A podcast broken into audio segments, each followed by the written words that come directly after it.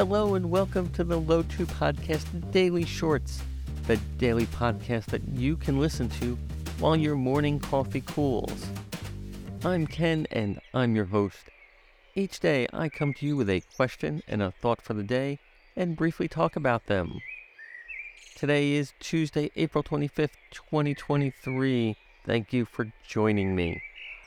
Sunday night into Monday, my son came into our bedroom around four a.m. crying hysterically. I'll spare you the details of what happened, but while my wife dry heaved, I was giving the boy a bath at four in the morning. Naturally, I had to turn this experience into a question of the day. What is something guaranteed to make you gag? Generally speaking, I don't feel the need to gag or worse at most things. Some people, however, can look at something and lose control immediately. Really, it's only foods that do it to me. Specifically, the smell, taste, and texture of mayonnaise and the texture of baked beans. And I know there are people who are diehard mayo fans who would lick it off the spoon and eat bowls full. I am sorry, it just, it just gives me the heebie-jeebies. And again, our question of the day, what gives you the heebie-jeebies? What is something guaranteed to make you gag? Now on to our thought for the day.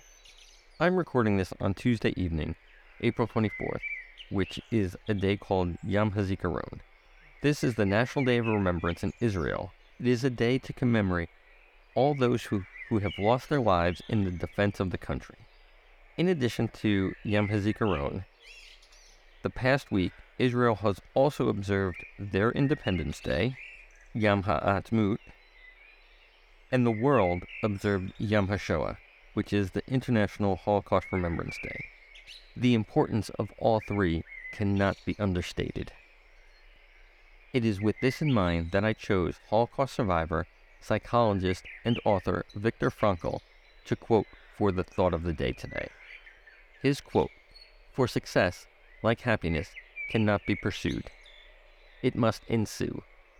And, and it only does so as the unintended side effect of one's personal dedication to a cause greater." If you haven't read Man's Search for Meaning, put it on your short list. Suffice it to say, the book is too deep to discuss on this short podcast. The way Frankl says it, you can chase success and happiness, but you will never catch it. It's like trying to catch a bird by running after it. Just when you think you've got it, it flies away. Instead, if you want to achieve success and happiness, put out a pile of birdseed. Then do some gardening.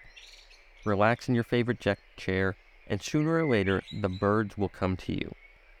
Success and happiness come to you the same way.